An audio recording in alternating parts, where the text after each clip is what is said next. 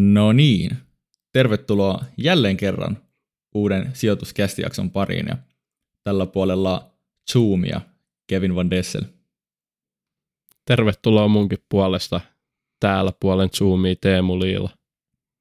Kyllä, mulla on hullut allergiaoireet ja allergialääkkeet on loppunut ja Teemukin on ollut just kipeä, joten me kuulostetaan vielä huonommalta kuin yleensä, mutta yrittäkää selvitä. Mikä se on Teemu Jep. tämän päivän jakson aiheena? Tämän päivän jakson aihe on keskittäminen, eli keskitytään siihen, mitä se ylipäätänsä on, mitä mahdollisuuksia se tarjoaa sijoittajille, totta kai mitä riskejä se antaa sijoittajille, ja loppuun sitten suositellaanko me keskittämistä ja kenelle se oikein sitten voisi sopia, jos me suositellaan sitä. Kyllä. Tänään keskitytään keskittämiseen. Ja ekana voitaisiin lähteä pohtimaan, että mitä se keskittäminen oikein on. Se saattaa olla joillekin vielä ei niin tuttu termi tai saattaa olla, että siellä pinnan alla on jotakin, mitä ei tullut vielä mietittyä. Niin haluatko Teemu vähän valaista meitä? Kyllä, eli keskittäminen on yksinkertaisuudessaan sitä, että keskitytään johonkin tiukempaan alueeseen. Se sijoittamisessa voi tarkoittaa sitä, että sä sijoitat vaan tietylle toimialalle, sä sijoitat vaan muutamiin eri yrityksiin, oli ne sitten eri toimialalta tai samalta toimialalta. Eli nyt on joku tarkka fokus jossain tietyssä ja annat näille enemmän painoa, enemmän huomiota sitten siinä sun tekemisessä. Joo, se ei välttämättä ole silleen, että me all in yhteen osakkeeseen, mitä vaikka meidän kilpailussa näkyy aika hyvin, mutta se kuitenkin yleensä tarkoittaa, että sulla on pienempi määrä osakkeita ja sä oot sen painotuksen miettinyt hyvin tietyllä tavalla ja ne, mihin sä uskot eniten, niin niissä on merkittävää painoa. Et periaatteessa keskittäminen voi olla sitä, että okei, no mä keskityn teknologiasektoriin ja mä nyt omistan sataa teknologiasektorin kuuluvaa yhtiötä, mutta se ei välttämättä ole ihan fiksuin maho. Tai en mä tiedä, onko se sun mielestä, olisiko tuossa mitään järkeä, Teemu? No jos miettii, että sä tuossahan tilanteessa sä käytännössä hajautat teknologiasektorian sisällä hyvin paljon, eli sulla on sitä sata yhtiötä, kun sä sanoit, niin mm. se, on, se on siis sinänsä, että sä hajautat, se voi olla ihan positiivista, mutta se on nyt yhdellä toimialalla, eli se toimialakohtainen hajautus on tosi pientä. Ei kuulosta omaa kohtaa järkevältä, ja sä olit, sä olit nimenomaan meidän rakenteeseen kirjoittanutkin tästä toimialakohtaisesta fokuksesta, että sulla voi olla siis keskittyminen vaikka maantieteellisesti, toimialakohtaisesti, niin kuin mainitsit, joka kuulostaa erikoiselta. Oliko sulla itsellä ajatuksia tämän taustalla, koska mä, mä en itse löydä mitään syytä, että miksi sijoittaja keskittyisi yhteen toimialaan. No yksi syy, mikä tulee mieleen on, että sä voit olla töissä vaikka tietyllä toimialalla. Sä voit olla kovan tason osaaja, kun on ekspertti ja marinoitunut siellä sektorilla kymmeniä vuosia ja silloin sulla voi itse asiassa olla aika hyvä tietämys liittyen just siihen. Ja, mutta toisaalta silloinkin luulisi, että sen kannattaa melkein mieluummin valita sieltä sektorilta ne voittajat, eikä haja tavallaan, että et, et vaikka keskittäminen tarkoittaa, kyllä. että keskittyy johonkin tiettyyn kyllä. aihealueeseen, mutta kyllä käytännössä niin kun, ei tämä ehkä ole niin kun, kovin fiksu, että melkein kannattaa sitten valita sen tietyn alueenkin sisältä keskitetysti niitä voittajia, jos sulla kerran on jotakin parempaa tietotaitoa kuin keskimäärin jolla Jantterilla on. Joo, eli ei, ei jatkoon keskittyminen yhteen toimialaan, mutta hajauttamiseen sen, sen sisällä. No mitäs muita ha- keskittämisen tapoja meillä sitten on, Kevin? No siis tämmöinen, mitä esimerkiksi minä ja sinä Teemu tehdään, niin on tavallaan keskittyä siihen omaan osaamiseen ja osakepoimintaan ja ei välttämättä rajata sitä osakepoimintaa liikaa johonkin tiettyyn niin kuin sektorin tai toimialaan jne, vaan enemmän, että valitaan vaikka kuudesta, kahdeksan, kuudesta, kymmeneen sun mielestä oikeasti parhaiten tuottavaa yhtiötä. Ja sitten vielä tästä pidemmälle tämän hyvin keskitetyn salkun sisällä usein allokoidaan niihin muutaman voittajaan tosi merkittävä osuus. Eli vaikka esimerkkinä, niin mulla oli aikoinaan Goforessa varmaan 60 prosentin paino – totta kai se nyt nousi, niin se lähti vähän eskaloitumaan, mutta vaikka mulla oli vähän pidempi se häntä siellä, niin se oli kuitenkin keskitetty salkku, koska ne parit ns. tämmöiset niin starat oli ne, mitkä dominoi sitä salkun koostumusta. Kyllä, eli keskittyminen nimenomaan toimialasektoreiden yli tässä, sulle ei ollut vaan samaa toimialaa, mutta oliko toi loppujen lopuksi sun mielestä sit järkevää? Muista, me ollaan käsitelty tätä aikaisemmin. Enää ainakaan ei löydy mm. 60 paino omistuksia. No, no ei, ei oikeastaan, että siinä oli semmoinen kinkkinen ongelma, että hullu momentumi ja osake oli tuplaantunut ja painot oli noussut hirveän korkeiksi, mutta vieläkin näkyy nousupotentiaalia ja ei vaan halunnut päästä irti. Mutta totta kai vähän niin kuin portfoliohallinta näkökulmastahan olisi kannattanut myydä siihen nousevaan kurssiin ja loppujen lopuksi myinkin, mutta joo, lähti vähän ehkä mopokeuliin liikaa. Miten sitten me puhutaan nyt keskittämisestä tänään pelkästään ja siis uskomatonta kyllä, mitä sä olit löytänyt jonkun tilaston, että suomalaiset keskittää ehkä vähän tahattomastikin niin kuin oikeasti tosi paljon, että aihe, vaikka yleensä puhutaan hajauttamisesta, moni tietää, että hajauttaminen on niin kuin järkevää, se on se ainoa ilmainen lounas, mutta me suomalaiset ainakin tällaisen 2015 vuoden, vuoden tutkimuksen perusteella, jonka Aalto-yliopisto on meille kyhännyt, niin sen mukaan suomalaiset onkin keskittäjiä eikä hajauttajia. Joo. Mitä mieltä sä oot Kevin tästä, mist, mistä voi johtua? Mm, joo, tosiaan tämän mukaan niin 46 prosenttia oli, tai omisti vain yhtä osaketta ja 16 prosenttia omistaa kahta osaketta, joka on oikeastaan aika yllättävän. Niin kuin, yksi osake on jotenkin tosi pieni määrä osakkeita omistaa, mutta mä mietin, että saattaakohan tämä olla tämmöinen, että kuitenkaan suomalaiset ei ole mitään osakepoiminta kansaa. Mutta sitten aina tavallaan niin kun jää vähän niin kuin perinnöksi lojuneet osakkeita, niin jos joku on saanut perinnöksi vaikka jotain Nokiaa tai jotain, niin sitten se on vain jäänyt sinne salkkuun. Tai ehkä joku on koittanut mm. sijoittamista, ostanut jotain yhtä yhtiötä, ja sitten se on vaan vähän niin kuin jäänyt ja se on jäänyt roikkuu sinne, niin tämä olisi ehkä selitys. En, vält, en halua uskoa, että suomalaiset tarkoituksella omistaa yhtä osaketta. Eli yli 60 prosenttia ihmisistä tai suomalaisista sijoittajista omisti vuonna 2015 maksimissaan kahta yhtiötä mm. omassa sijoitussalkussaan. To- toivottavasti tämä on nykyään vähän, ja uskonkin, että on mennyt parempaan suuntaan, koska sijoittamisesta puhutaan huomattavasti enemmän ja näkyvämmin esimerkiksi sosiaalisen median puolella, mutta Kyllä. varmasti tähän on myös vaikuttanut toi Nokian aika ja just nämä mainitsemas perinnöt, että kun ei ole ollut ehkä niin seksikästä sijoittaa ylipäätänsä ollenkaan, tai sitten saati vaikka osakkeisiin, hmm. mutta sitten se yksi osake on tullut perinnöksi, tai on haluttu kokeilla osakepoimintaa rahastosijoittamisen ohessa tai jotain, niin ehkä, ehkä nämäkin sitten on aika vaikuttavia tekijöitä ollut siihen, että niin monella on vaan yhtä osaketta, mutta ihan varmasti joukossa on myös sellaisia, ketkä ei vaan ymmärrä, ymmärrä näitä keskittämisen haittapuolia tai sitten hajauttamisen positiivisia vaikutuksia. Ja sitten siellä on muutama strateginen nero, mitkä tekee jäätävän tilin tällä, mutta ne ehkä on kuitenkin se vähemmistö. Kyllä. No mennään sitten heti hei sellaiseen aiheeseen, kun puhut nerokkuudesta, niin meillä on kuitenkin syitä myös, miksi keskittää, vaikka tuossa tuli, tuli vasta-argumenttia, tuli syitä, miksi välttää keskittämistä, mutta Kyllä. onko sulla jotain mielessä, että kenelle tämä tai ku, niin kuin, minkä takia jonkun tulisi keskittää? Niin, onko tässä mitään jiitä tässä hommassa? Tota, joo, no mä olin itse asiassa kirjoittanut meidän rakenteeseen, että tuotto parantuu, mutta Teemu oli fiksuna kaverina mennyt korjaamaan, mutta että tuottopotentiaali parantuu. Ja no mutta kuitenkin laajana pointtina on se, että sä voit odottaa parempaa tuottoa, jos sä ns. et hajauta sun tuottoja pois karikoiden mutta haluatko Teemu kertoa, että miksi sä menit korjaamaan mut ja vaihdoit tuotto-odotuksen sanan tuottopotentiaali? Mua, Kyllä. Mua ei ehkä muitakin kiinnosta.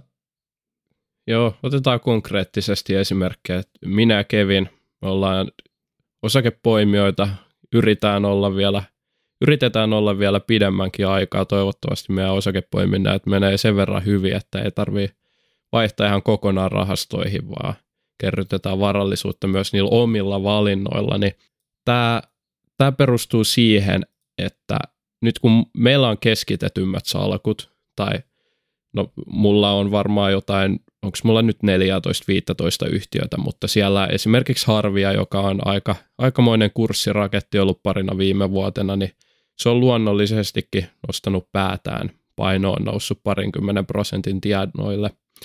Niin nousko mun tuotto-odotus nyt sitten salkussa sen myötä, että Harvia nosti päätään, tai nousisiko mun tuotto-odotus, jos mä poimisin vaikka sanotaan 30 prosentin painolla jotain yksittäistä osaketta, niin ei, vaan itse asiassa mun tuotto-odotus pysyisi hyvin samanlaisena, mikäli se riskipotentiaali on siellä osakkeella. Sama kuin muillakin osakkeilla mun salkussa, mutta se, mikä mulla tuollaisessa keskittämisessä nousee, on riski, eli se epäsystemaattinen riski, mikä tulee siitä, että mä omistan jotain yksittäisiä osakkeita. Eli mun volatiliteetti salkussa nousee, riski, että mä menetän paljon rahaa kerralla nousee, jos tämä kyseinen yhtiö menisi konkurssiin, mm. mutta potentiaalinen tuotto ei sinänsä nouse. Se, mitä mä korjasin, eli tuottopotentiaali nousee, johtuu siitä, että jos mulla käy oikein hyvä tuuri, tai mä oon jotenkin maagisesti löytänyt vaikka taidolla sen super, supertulokkaan, joka sitten tuottaa mulle 500 prosenttia seuraavien vuosien aikana, niin niin silloin se potentiaali, että mä saavutan jotain käsittämättömän kovia tuottoja, niin tietysti nousee, koska mulla on mahdollisuus siihen, että se yhden prosentin, ei kun yhden osakkeen maagiset tuotot vie mun koko salkun tuottoa taivaisiin, niin se on olemassa siellä. Eli potentiaali tällaiselle ihmeelle on, on kovempi kuin se, että mä olisin täysin hajauttanut, mutta se joo, joo. itse niin kuin tuotto-odotus ei, ei nouse. Eli ideana siis, että tämmöinen niin kuin odotusarvo, joka, johon leivotaan sekä se potentiaalinen tuotto, mutta myös se, että sulla on riski, että sä vähän niin kuin menetät osan sun ö, sijoitusten arvosta, niin tämä, tämä olisi tämä tuotto-odotus, ja kun riskit nousee, niin se ei välttämättä parane, mutta tuottopotentiaali, eli sitten se, että jos nämä riskit ei realisoidu, niin sitten se kuitenkin nousee. No tämä on ihan, ihan looginen kyllä.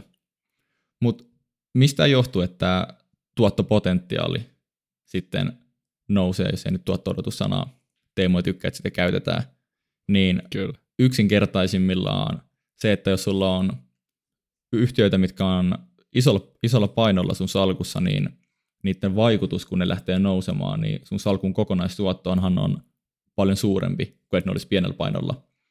Ja samaan aikaan sulla on pienempi määrä osakkeita, niin sulla on pienempi määrä niitä huonoja sijoituksia, mitkä tasaisi sitä salkun kehitystä. Eli tämä on tälle yksinkertaistaen se, että jos sulla on vähemmän osakkeita, niin se potentiaalinen tuotto on sitä kautta korkeampi, jos olet nyt valinnut niin fiksusti niitä yhtiöitä sinne salkkuun.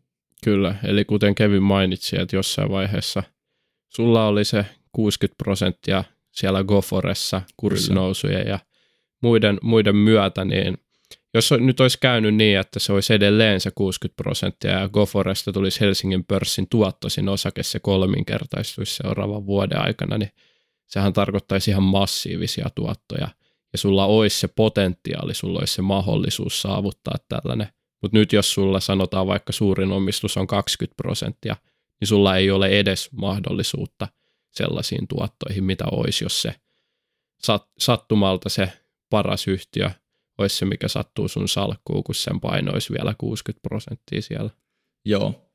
Sitten toinen, mikä tavallaan, ne ei välttämättä paranna sun tuottopotentiaalia, mutta on, on vähemmän tämmöinen niin teoreettinen käsite, enemmän ehkä niin kuin käyt, käytäntöön, niin sä voit oikeasti keskittyä niihin yhtiöihin, joita sä omistat.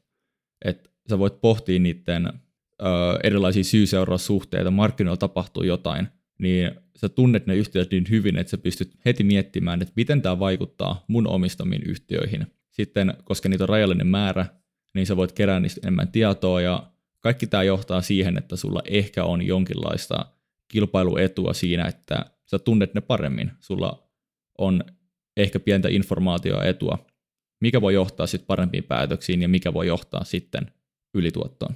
Joo, tämä on mun mielestä selkeän keskittämisen etu verrattuna sitten puolestaan hajauttamiseen, eli kun sä keskität vaikka viiteen yhtiöön, vertaa siihen, että sulla olisi hajautetusti 30 yhtiöä, niin sä oikeasti tunnet ne. Sä pystyt käymään vaikka kaikkien yhtiökokouksissa, no voit teoreettisesti myös, tai voi olla, että pystyt myös, vaikka sulla olisi 30 yhtiötä tai enemmän käydä kaikkien yhtiökokouksessa, Se on mutta ensinnäkin hommaa. se on jo se on aika kiireellistä ja se voi olla jopa mahdotonta. Eli sä niin kuin oikeasti pystyt ajan kanssa tutkimaan yhtiöitä, jos, jos sun salkku on sellainen, että sä et ole ihan, ihan ylihajauttanut. Eli tämä on ehdottomasti yksi keskittämisen niin kuin hyvä puoli, mikä, mikä kannattaa ottaa ainakin huomioon, kun pohtii näitä niin kuin objektiivisesti. Joo. Onko se Teemu samaa mieltä, että keskittäjän, jos me nyt voidaan käyttää tämmöistä termiä, niin pitää olla hyvin itsevarma, borderline ylimielinen omista taidoistaan? Onko tässä, on, on, onko tässä niinku järkeä sulle? No on varmaan siinä mielessä, että kun mitä enemmän sijoituskirjallisuutta ja viisaampia ihmisten sanoja kuuntelee ja lukee, niin, niin koko ajan tämä keskittäminen kuulostaa entistäkin niin kuin järjettömältä, järjettömältä verrattuna sitten hajauttamiseen. Että kyllä se niin kuin hajauttaminen, hajauttaminen jossain määrin, se on niin, niin fiksua touhua sitten kuitenkin pitkässä juoksussa, että kyllä noi, mitä sä sanoit, ylimielinen ja itsevarma, niin kyllä se sitä ainakin vaatii, että niin kuin keskittää ihan, ihan överiksi. Joo, miksi mä sanoin näin, niin on, että koska keskittäjänähän niin sun pitää kuvitella, että sä voit olla muita fiksumpi tai parempi jollakin osa-alueella, että oikeasti sä uskallat laittaa merkittäviä määriä sun pääomasta tiettyihin yhtiöihin. Että sulla on jonkinlaista informaatioetua tai että sä vaan osaat analysoida paremmin ja saat ylituottoa sitä kautta. Ja, tai sitten nämä perinnöt tai mm. muuten, muuten vaan ei välttämättä ymmärrä, ymmärrä sitä keskittämisen ja hajauttamisen puolia, mutta siis periaatteessa juurikin näin, jos, jos miettii, että tarkoituksella keskittää, niin pitäisi olla sitten parempia kuin niin, mutta mu- markkinat meidän, keskimäärin. Meidän kuuntelijat on Suomen kovimpia osakepoimia, ne on, ne on timanttikäsiä, ne on niin kuin ehdotonta eliittiä osakepoimintaa yhteisössä, niin ne kyllä, jos ne lähtee keskittämään, niin ne kyllä tietää, että ne lähtee keskittämään. Ja Totta, sitä varten. Kyllä. Ja tota, muistakaa kuitenkin, että Warren Buffettkin on sanonut, että hajauttaminen luo suojaa tietämättömyydeltä tai jotain sinne päin, että en tiedä, onko se, ei se keskittäminen välttämättä ole huono idea, mutta sun pitää kyllä oikeasti tietää, mitä sä teet ja tietää, että sä tiedät, mitä sä teet, että siinä on mitään järkeä. Niin, toi on hyvä pointti. Benjamin Grahamin oppipoika Warren Buffettkin keskittää siellä. Mitä se oli, joku 40 prossaa ainakin jossain vaiheessa oli Applessa. Joo, ja Coca-Colassa ollut toki, kiva toki, paino aikoinaan myös. Joo, toki silloin aika pitkä häntä siellä, että Kyllä jos miettii sitä silleen hajauttamista, että sulla pitää olla joku vähimmäismäärä osakkeita, niin Warren Buffettilla varmaan täyttyy, mutta kun, jos miettii sitä isomman pään omistuksia, niin aikamoista keskittämistä se on, mitä siellä tällä hetkellä on Applessa kiinni omistuksia. Kyllä. Hypätään seuraavaksi tämmöiseen vasta-argumentointiin, eli miksi et keskittäisi? Miksi siinä ei olisi mitään järkeä ja minkä takia sun nyt pitäisi? No ei ehkä lopettaa tätä jakson kuuntelua, mutta lopettaa keskittäminen, niin anna, anna mennä Teemu. Minkä takia, minkä takia tässä ei ole mitään jiitä.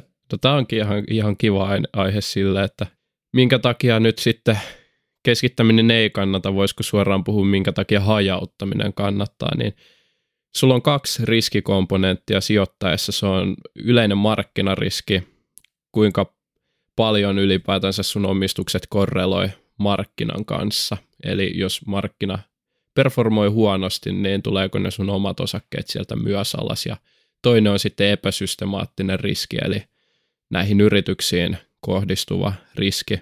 Ja vo- volatiliteetillä sitä yleensä mitataan niin kuin osakesijoittamisessa, mutta nyt tämän toisen komponentin, että kyllä, tämän toisen komponentin eli epäsystemaattisen riskin, yrityskohtaisen riskin, sä saat oikeastaan melkein kokonaan pois hajauttamalla hyvin sun sijoitukset.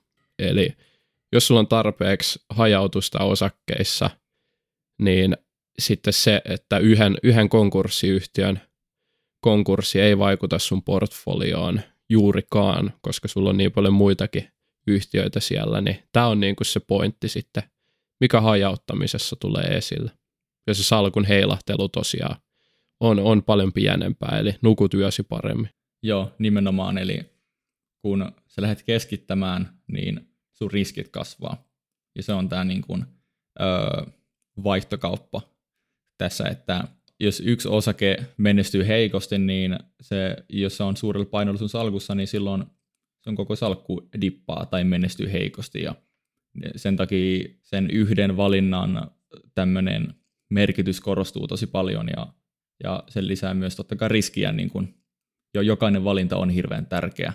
Sitten tähän liittyen, niin sä et välttämättä, vaikka sä oot kuinka kova jätkä, niin ei välttämättä vaan riitä. Niin kun valitettavasti yep. osakemarkkinat on ihan älyttömän kilpailtu laji, ja siellä on ihan älyttömän fiksua porukkaa, niin sä välttämättä se sun analyysi ei vaan ole niin laadukasta, että sä voisit hahmottaa sen yhtiön oikeaa arvoa. Ja, tai niin kuin psyyke ei riitä, että se just niin kuin sen analyysin perusteella teet ne oikeat valinnat. Eli, eli, eli siinä on se riski, että sä kannat tätä korkeata riskiä, kun sä keskität, mutta sitten sä kuitenkin et saa tavallaan ylituottoa sen riskin, riskin avulla ja sitten siitä vaihtoehtoiskustannuksena se, että olisit voinut chillailla rannalla ja et tehdä mitään ja laittaa rahat indeksiin, joka on mun mielestä helpoinen varmin tapa kerryttää varallisuutta, niin se on myös hyvä vasta-argumentti sille, että minkä takia ei kannattaisi keskittää. Jep, eli ja se on muutenkin, sitä ei etukäteen tiedä, että mitkä osakkeet performoi paremmin, eli se, että keskittää sen kovemman tuottopotentiaalin perässä, niin se ihan yhtä lailla toimii sitten myös toiseen suuntaan, eli ei, ei se tavallaan, nimenomaan se tuotto-odotus tässä ei nouse, koska ei voi tietää sitä tulevaa tuottoa, eli tuoton odotusarvo kuitenkin, se, se pysyy niin kuin ihan samana, keskitti tai hajautti, riippuen siitä omasta riskitasosta ja minkälaisiin kohteisiin sijoittaa.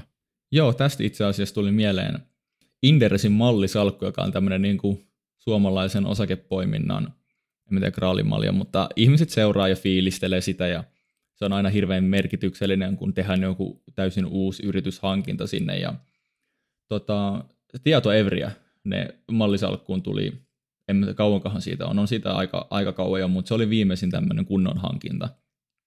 Ja siitä aikaisemmin ei ollut mitään uutta. Ei ole, ei ole viimeinen, sen mä korjaan, mutta uusimpia. Okay. Näin, näin ehkä voisi sanoa. On se, siitä on vajaa vuosi. Joo, mutta se tuli tilanteessa, että ei ollut tullut pitkään aikaan uusia yhtiöitä ja pohdittiin, että mitenköhän sinne mallisalkku oikein tipahtaa, että nyt olisi aika. Ja sitten kun tieto Evri äh, tuli ostettua sinne mallisalkkuun, niin tuli paljon silleen keskustelua, että onko tämä nyt Helsingin pörssin paras yhtiö, tai onko tällä nyt Helsingin, Helsingin pörssin paras tuotto-odotus. Koska tavallaan sehän on se niin kuin juju, että jos sulla on rajallinen määrä pääomaa, niin jos sä laitat sen keskitetysti, niin sun pitää laittaa sen niihin, missä on paras tuotto-odotus tai tuottopotentiaali. Ja, ja se on tosi vaikeaa, koska Helsingin pörssissä on paljon yhtiöitä ja on vaikea nähdä, että millä ja miksi on paras tuottopotentiaali. Niin tämä, vaan tuli tämmöisen no, nostona mieleen, että, että se on hirveän vaikeaa, koska vaikka sä valitsisit ihan ok osakkeen, niin se olisi voinut aika usein valita vielä paremman. Kyllä, se on just näin. Eli riski, riskikorjattu tuotto on kaiken A ja O. Ja siitähän toi Benjamin Grahamkin puhuu Intelligent Investor-kirjassaan, että osakepoimijaankaan ei kannattaisi ikinä pitää osakkeissa yli 75 prosenttia, vaan aina tasapainotella osakkeiden ja velkakirjojen välillä 25-75 prosenttia salkusta ja tasapainotella sitä riskituottosuhdetta. Hmm. Ja joskus, joskus toki velkakirjat performoi jopa paremmin kuin osakkeet. Niin ei vaan tällä hetkellä. Mutta riskituottosuhde on kyllä niin epäseksikäs termi. Miten me voidaan saada TikTokissa niin kuin hirveästi klauttia puhumaan jostain riskituottosuhteesta? Et se ei välttämättä ole se puhua TikTokissa riskituottosuhteesta. No ei kyllä kannata. Pitää, tu- pitää puhua kurssiraketeista ja pörssiromahduksista. Kyllä. Vielä liittyen keskittämiseen, niin mä oon laittanut tänne tämmöisen otsikon kuin suomalaisten tyhmä keskittäminen. Me mietittiin, että tai mä mietin oikeastaan, että voitaisiin Teemun mukaan nyt hau- haukkua meidän kansalaistovereita täällä niiden pääoman allokaatiopäätöksistä. Ja tuleeko mieleen, että mihin tämä voisi liittyä, Teemu? ja mä arvoan, että tämä liittyy nyt asuntoihin. Tämä ei ole, tämä ei ole itse asiassa mun räntti tai sun räntti, joten anna, anna mennä vaan. Mutta mä veikkaan, että sä kyllä oot samaa mieltä. No, en puhu sun puolesta. Mutta kun puhutaan, että tämä keskittäminen on sitten korkea riskistä touhua, ja suomalaiset on muutenkin ehkä enemmän asuntokansaa kuin osakekansaa, niin jos joku jantteri omistaa vaikka kaikella omaisuudellaan tai jos on hirveästi lainaa, niin yli sadalla prosentilla omaisuudestaan jotain lahoavaa omakotitaloa pihtiputalta. Ja sitten mietitään, että no, että tämä on matalariskinen sijoitus. Vaikka sulla on täysin keskitetty salkku, ja se on hyvin korkea riskinen, koska tuotto-odotus on negatiivinen. Talo hajoaa ja ö, muutenkin sen alueen talojen arvot keskimäärin laskee mieluummin kuin nousee. Sitten toinen vaihtoehto. Omistat 20 prosentilla hemmetin laadukasta yhtiötä, siis 20 prosentilla sun omasta pääomasta. Hemmetin laadukasta yhtiötä. Ja tähän nyt moni voi sanoa, että se on ihan todella suuri niin kuin osuus tavallaan sun kaikista pääomasta, että se on yhdessä osakkeessa. Mutta onko se mitään logiikkaa, että sä omistat yli sun omalla pääomalla jotakin todella huonosti tai jopa negatiivisesti tuottavaa lafkaa tai jotakin no, just lahoavaa mökkiä pihtiputalla. Ja se on niin kuin matala riskinen, mutta sitten jostakin syystä osakkeiden omistaminen on todella korkea riskistä, niin onko tässä niin kuin mitään järkeä? en tiedä. Siis toi on jännä. Siis, että yleensä osakepoiminta mielletään juuri, no siihen, siihenhän on eri mielipiteitä, että niin kuin huomattiin noista Aalto-yliopiston tilastoista, niin itse asiassa tosi monella on myös osakemarkkinoilla niin kuin suuri paino mm. yksittäisessä osakkeessa, mutta sitten ihan laajasti keskustelussa, niin yleensä jätetään huomioimatta se, että jos ollaan isolla velkavivulla ja vaikka jopa pari sataa prosenttiakin koko omaisuudesta voi olla asunnossa just se velkavivun takia, niin sitä, sitä ei pidetä niin, niin juurikaan ongelmana, mutta miltä se kuulostaa, että sulla sitten on vaikka toi vaikka puolet omaisuudesta olisi, eli ilman velkavipua, niin yhdessä osakkeessa, niin se on jo aika paljon rajumman kuulonen, mutta yksi, yksi tai parikin sellaista pointtia, minkä takia mä ymmärrän Joo. ton, niin yleensä asunto, asuntosijoittamisella saa kuitenkin varmasti niin kuin parempaa lainaa kuin sitten mitä näihin sijoitustuotteisiin saa. Se on ehkä turvallisempaa, sä et joudu koko ajan tarkkailemaan sitä sun asunnon hintaa, miettimään hajautusta ja se, se, se asuntolainan so, sopiminen ja saaminen, se on huomattavasti helpompaa. Ja toinen juttu on, että sijoittajapsykologia, jos sä oot osaamaton sijoittaja, niin sä voit kuitenkin käydä pörssissä aika useinkin katsomassa sä, niitä sun omistuksia, sä näet sen hinnan siellä aina. Mm. Mutta kuka tulee omalle kotiovelle ja katsoo siinä, että ovessa lukee paljon se sun asunnon hinta on tällä hetkellä, niin ei kukaan, koska kenenkään asunnon ovessa ei lue sitä hintaa ja sen asu, sillä asunnolla ei ole oikeastaan hintaa millään hetkellä ennen kuin joku asuntovälittäjä joskus se määrittää vaikka 20 vuoden päästä – ja tämä on psykologisesti huomattavasti helpompi tapa omistaa. Omistaa nimenomaan asunto eikä osake, koska se niin kuin negatiiviset vaikutukset sijoittajapsykologiasta ei pääse sitten näkymään tässä niin hyviä. Tämä onkin yksi syy, miksi Benjamin, ei kun Peter Lynch, anteeksi, niin pitää asuntoa itse asiassa hyvänäkin sijoituksena. Joo, loistava pointti. Ja kyllähän usein asunto on hyvä sijoitus.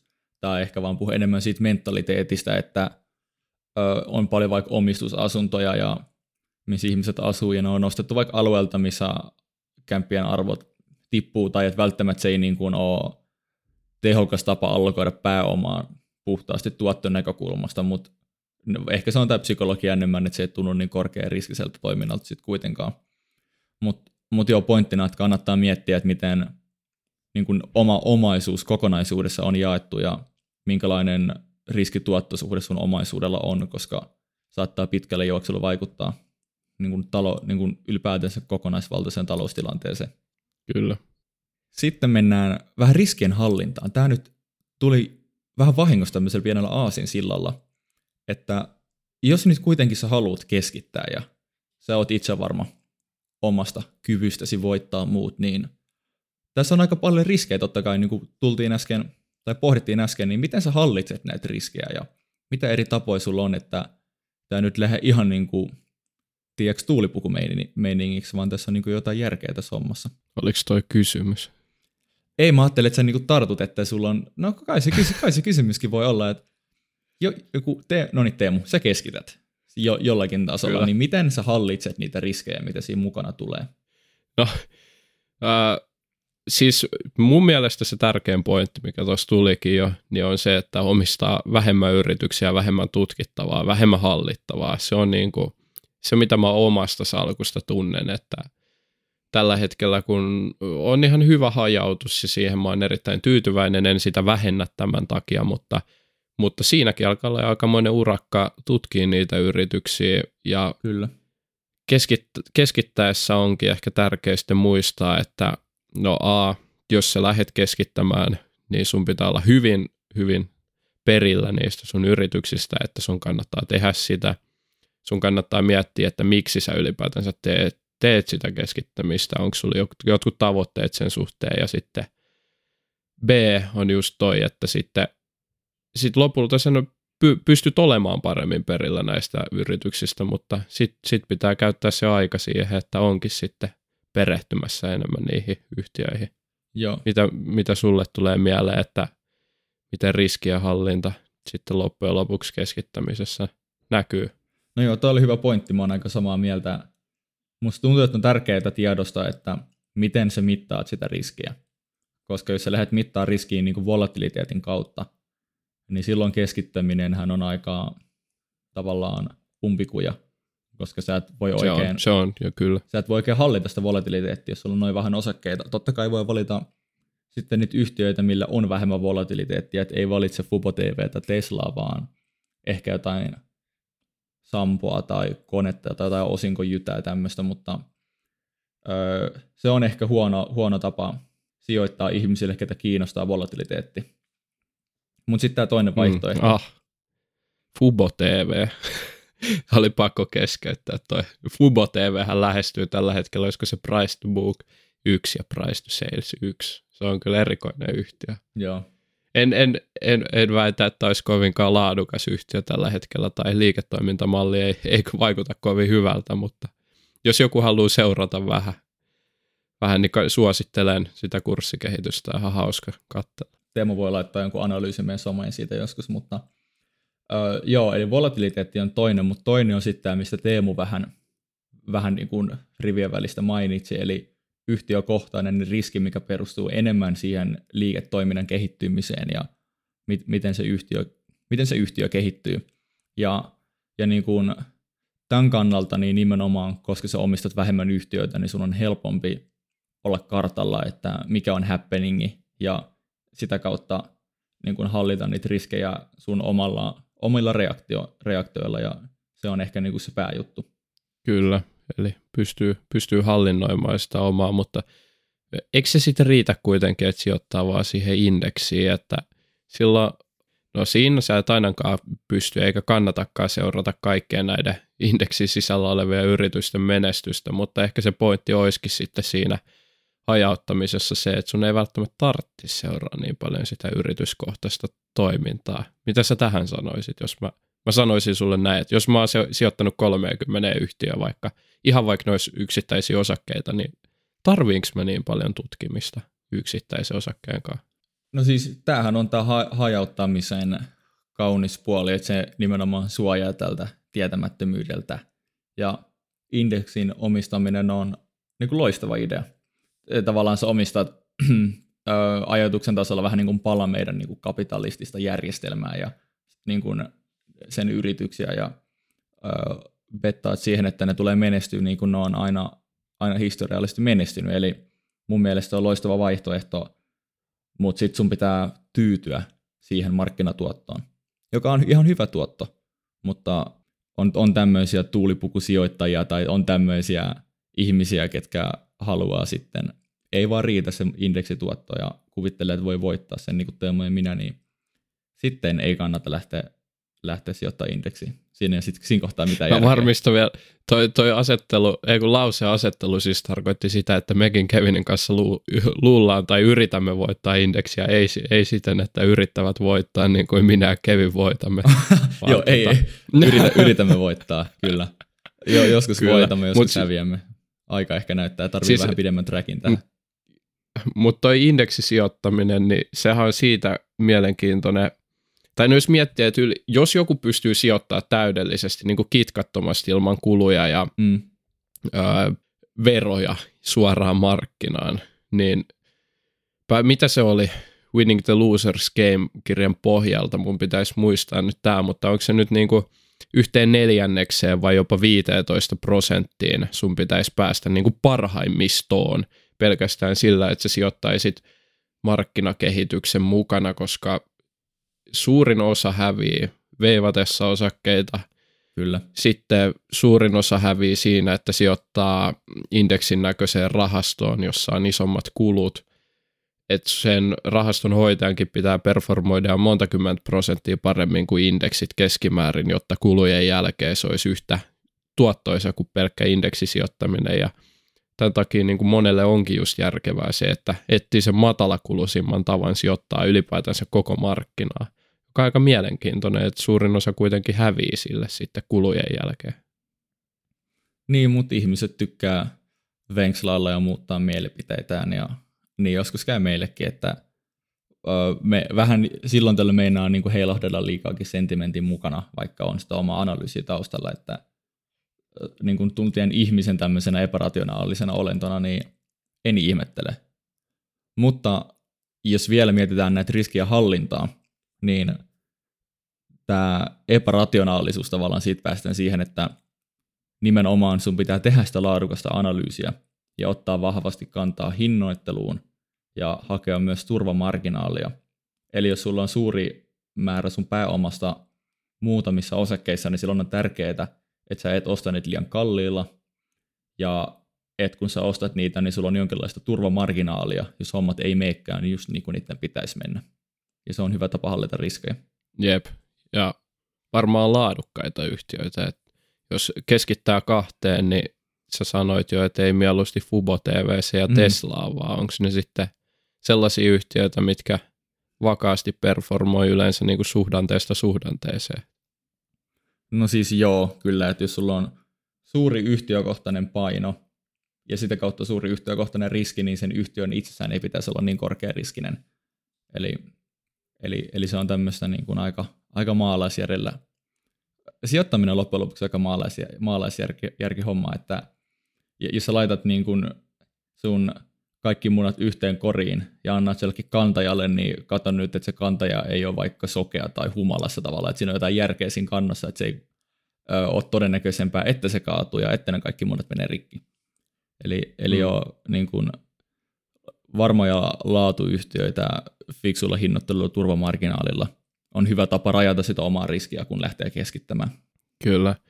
No, kannattaako? Loppuun me luvattiin ottaa vähän pohdintaa siitä, että kannattaako se loppujen lopuksi keskittäminen, eli puhutaan, että hajauttaminen on ilmainen lounas, mitä kaikkien kannattaisi harrastaa, niin onko näin vai onko Kevin nyt, ootko päässyt sellaiseen lopputulokseen, että tämä tämän päivän jaksoaihe, eli keskittäminen, niin olisi, olisi joillekin kuitenkin kannattavaa. Joo, no hajauttaminen on ainakin teoriassa ilmainen louna, siis sehän perustuu siihen, että sulla on yhtiöitä samalla tuotto-odotuksella, niin jos omistat monta yhtiötä, niin sun tuotto-odotus on sama tai tuottopotentiaali, mutta se riski jaetaan sitten, että sä otat niin paljon yhtiökohtaista riskiä. Ja, ja, ja se on tavallaan niin kuin se... Niin tuottopotentiaalin saa keskittämisellä nostettua kattoa, jos miettii sitä lottovoittoa siellä. Mutta... Mm. Joten, joten tavallaan niin kuin teorian näkökulmasta hajauttaminen on hyvin järkevää ja käytännössäkin tiettyyn pisteeseen asti.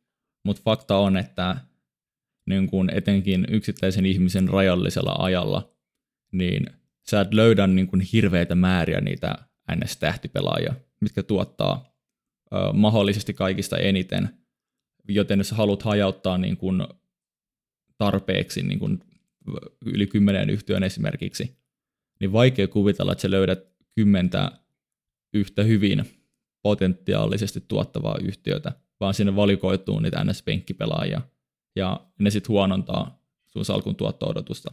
Eli, eli, eli käytännössä niin, öö, keskittäminen on ihan järkevää, jos sen tekee fiksusti, että ei, ei, en ehkä menisi niin kuin Allin yhteen tai kahteen osakkeeseen, mutta jos mä poimin osakkeita, niin mä voin vaikuttaa siihen mun mielipiteeseen niiden menestymisestä allokoimalla suuren määrän pääomaa niihin parhaiten menesty, menestyneihin, ja jos sen tekee oikein, niin se on ihan niin kuin järkevää. Mutta ei, ei ole ehkä kaikille. Sä muuten mainitsit taas sen tuot, tuotto-odotus tuolla välissä. Mä, mä tartun tähän, koska tämähän on mielenkiintoinen. Tässä ole sinänsä et ole ollenkaan väärässä, mutta sä mainitsit, että kun lisää niitä penkkipelaajia sinne salkkuun, niin se tuotto-odotus heikkenee, mutta tämähän on psykologinen juttu, eli tuotto-odotus ehkä saattaa jonkun kassavirtalaskelmissa pienetäkin, koska se kymmenes yhtiö on, on sitten hänen omissa papereissa heikompi kuin se toka yhtiö, minkä valitsee, mutta jos me katsotaan objektiivisesti tätä hommaa, niin tuotto-odotus, sehän on aina sidoksissa riskiin. Eli tuotto-odotushan pysyy samana riippumatta siitä, että moneen sä hajautat, koska sä et voi tietää, että mitkä niistä osakkeista menestyy paremmin tulevaisuudessa. Eli se odotusarvo on joka tapauksessa sama.